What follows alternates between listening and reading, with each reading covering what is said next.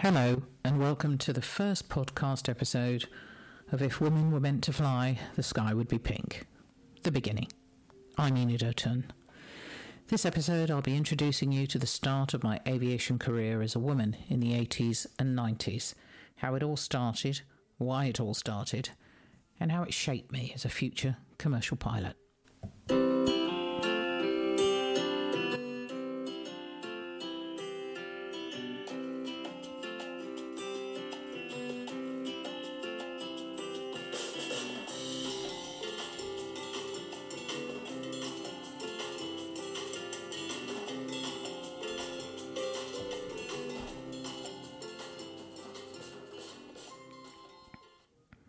My heritage is fairly unusual to start off with.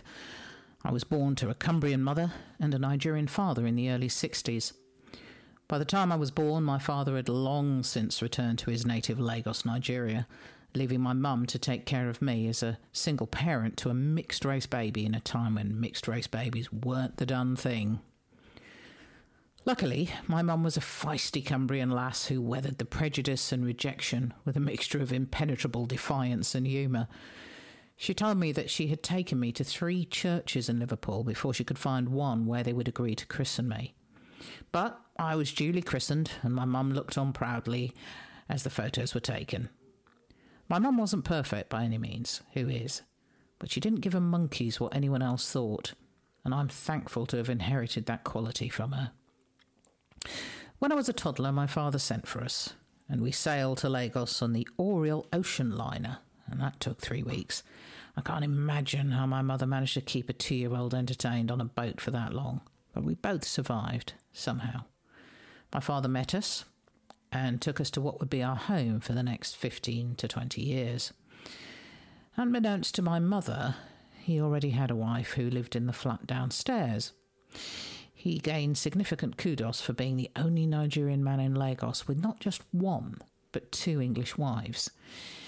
Overnight, I gained two half brothers and a half sister, and my mother begrudgingly had to put up with a fellow wife in the flat below. Suffice to say that although some aspects of Lagos life were very interesting and exciting, that's after independence from the UK in the 1960s, our home life wasn't a happy one. Unfortunately, the charming, charismatic image that my dad portrayed as he courted my mother and the rest of the world belied a violent, abusive side, which quickly became obvious behind closed doors. He was a powerful, highly thought of professional who socialised in the most prestigious circles. I used to have play dates with the head of state's children. He made it very clear to us both that he could do as he pleased and treat us as badly as he wished, and nobody would believe us or come to our aid. And we believed him. It was true.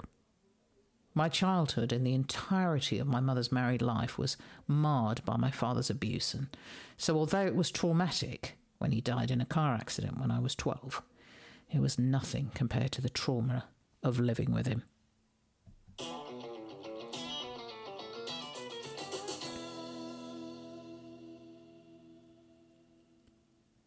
After my father's death, I felt both devastated and liberated.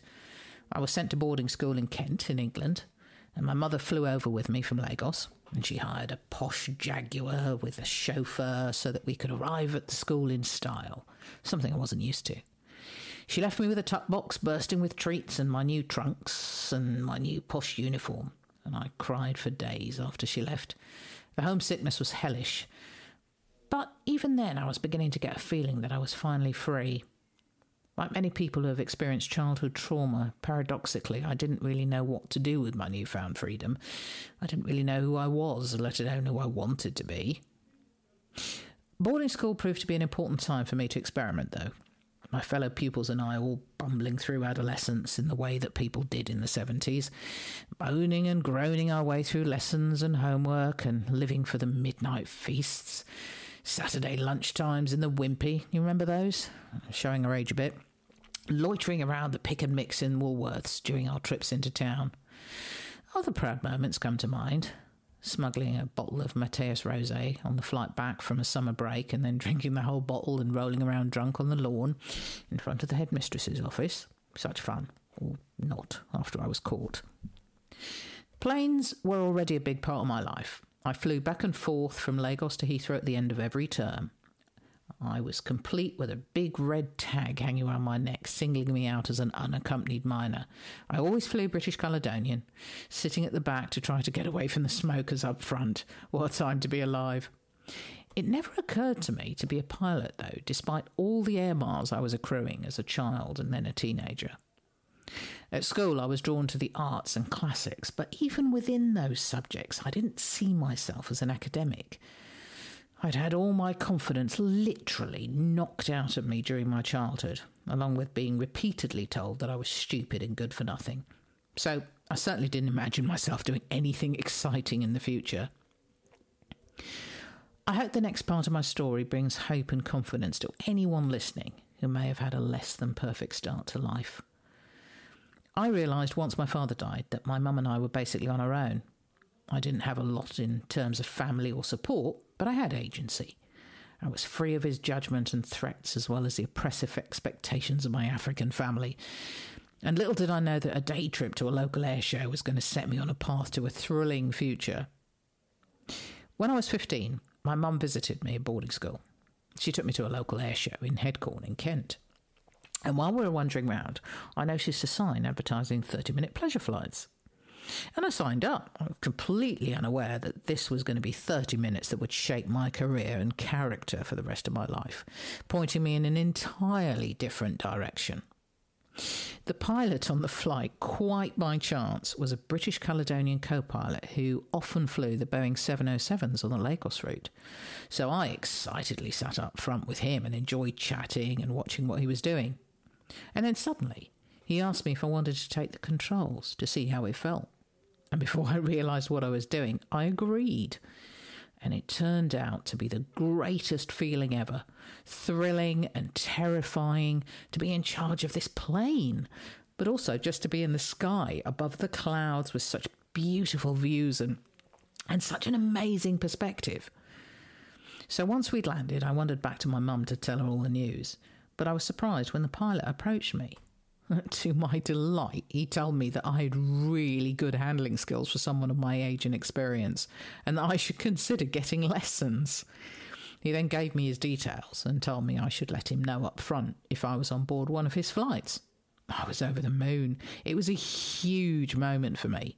Not just because the flight had been so exciting, but because it was the first time anyone had ever told me I was good at something and that I showed promise. So from that moment on, I began nagging my mum for lessons.